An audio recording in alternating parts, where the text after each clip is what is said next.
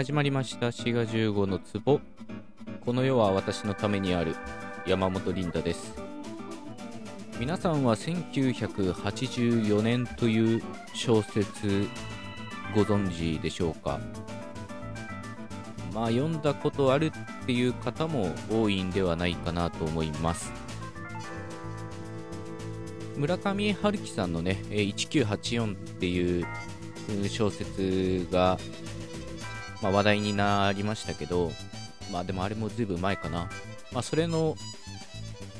なんていうかな、オマージュ元の一つと言っていいと思います。えー、1984年。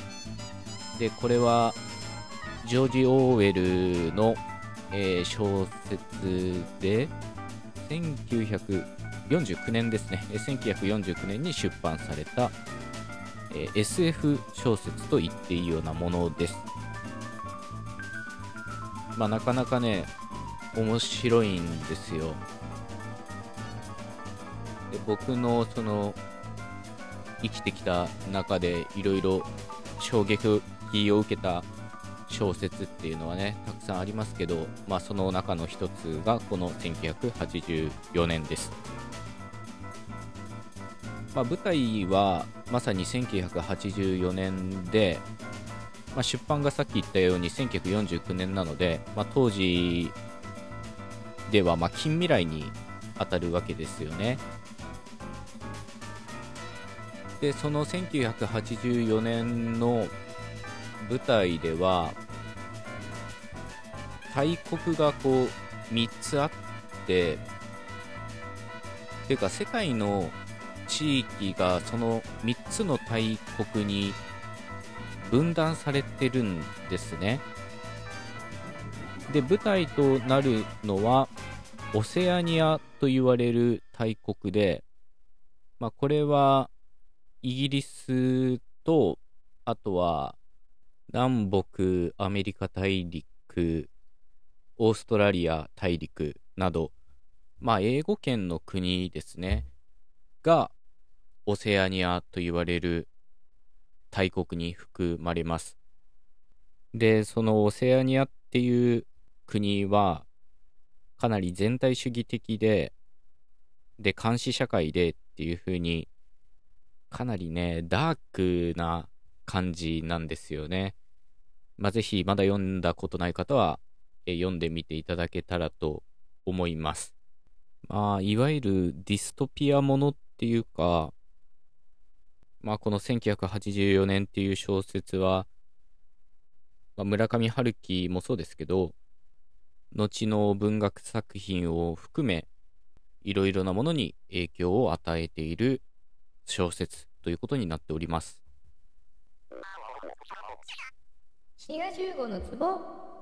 で、さっき言ったように、この1984年の舞台、オセアニアというとこは、監視社会で、まあ、様々なことが管理されてるんですよね。で、その、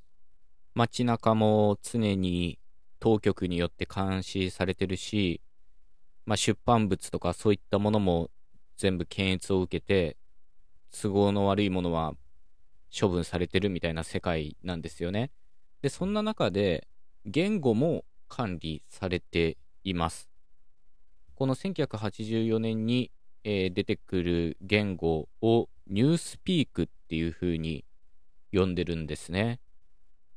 ただ、この1984年という小説自体がニュースピークで書かれているわけではないです。で、その舞台の中では、まだこのニュースピークっていうのは浸透しきってなくって、まあ、この1984年の段階はまだ普及段階で、2050年頃には完全に新しいニュースピークにとって変わられるだろうというようなことが書かれています。で、どんな言語かっていうと、まあ、英語が元になってるんですよね。そのオセアニアっていう区分っていうか国が英語圏だっていうこともあって、英語を元にしているんですが、まあ簡単に言うと、かなり単純化された英語です。で、この小説の最後に、付録っていう形でニュースピークの諸原理っていうのがまとめられているんですね。で、それによると、ニュースピークの語彙っていうのは A、B、C に分かれて、A っていうのは日常用語、B っていうのは政治目的のための語彙、そして C っていうのは科学用語、技術用語ということになっています。で、その語彙が3つのグループに分けられるっていうのはちょっと置いといて、さっき言ったようにニュースピークっていうのは英語が単純化したものということができます。例えば、不規則っていうのがなくなっています。どういうことかというと、盗むっていうスティールっていう動詞の過去形は、まあ、本来の英語であればストールっていう形なんですけど、こういう不規則はなくなって、stealed みたいに ed をつけた規則形になっています。あるいは think っていう考えるっていう動詞も thinked みたいな ed をつけた過去形になっています。まあ、本来は thought っていう不規則ですけど、まあ、そういったものは全部なくなってるんですね。あるいは動詞だけではなくて、名詞の不規則もなくなっていて、男、マンの過去形は man ですけど、そうではなく mans みたいに S をつけた規則形になっているということになっています。ただ、こういった単純化っていうのは、現実の英語にも起こっているもので、さっきの過去形の話で言えば、助けるっていう help っていうのは、helped っていう、まあ、規則動詞に今なってますけど、昔は不規則動詞だったんですよね。まあそういった単純化っていうのをかなり人工的に行っているのが1984年に出てくるニュースピークという言語です。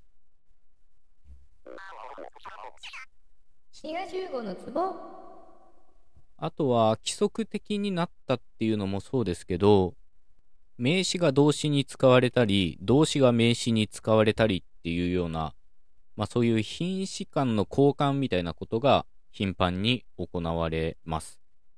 まあ、ニュースピークっていうのがまさにそうで、スピークっていうのは動詞なので、まあ、本当だったらニュースピーチとかになりそうなとこなんですけど、このスピーチっていう名詞は廃止されて、スピークっていう動詞が名詞にも用いられるようになっています。で、これは動詞が名詞にこう転用されてるわけですけど、逆のパターンもあって、例えば、切るっていうのは、カットっていう動詞が現実の英語にはありますけど、ニュースピークでは、ナイフっていう名詞を動詞に使って、だからなんだろうな、I knifed an apple とか言えば、リンゴを切ったみたいな言い方になるっていうことですね。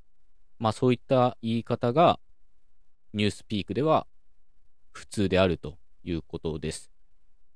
まあこういうことをやってると、単語の数っていうのは単純に減っていきますよね。まあ、それがニュースピークの特徴の一つでもあります。で、こういった現象も実は現実世界の英語でも起こっていることです。モップっていう名詞は、まあ、動詞として使えば、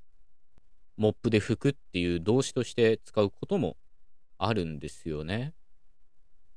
あるいはテキストっていう名詞も動詞として使えば、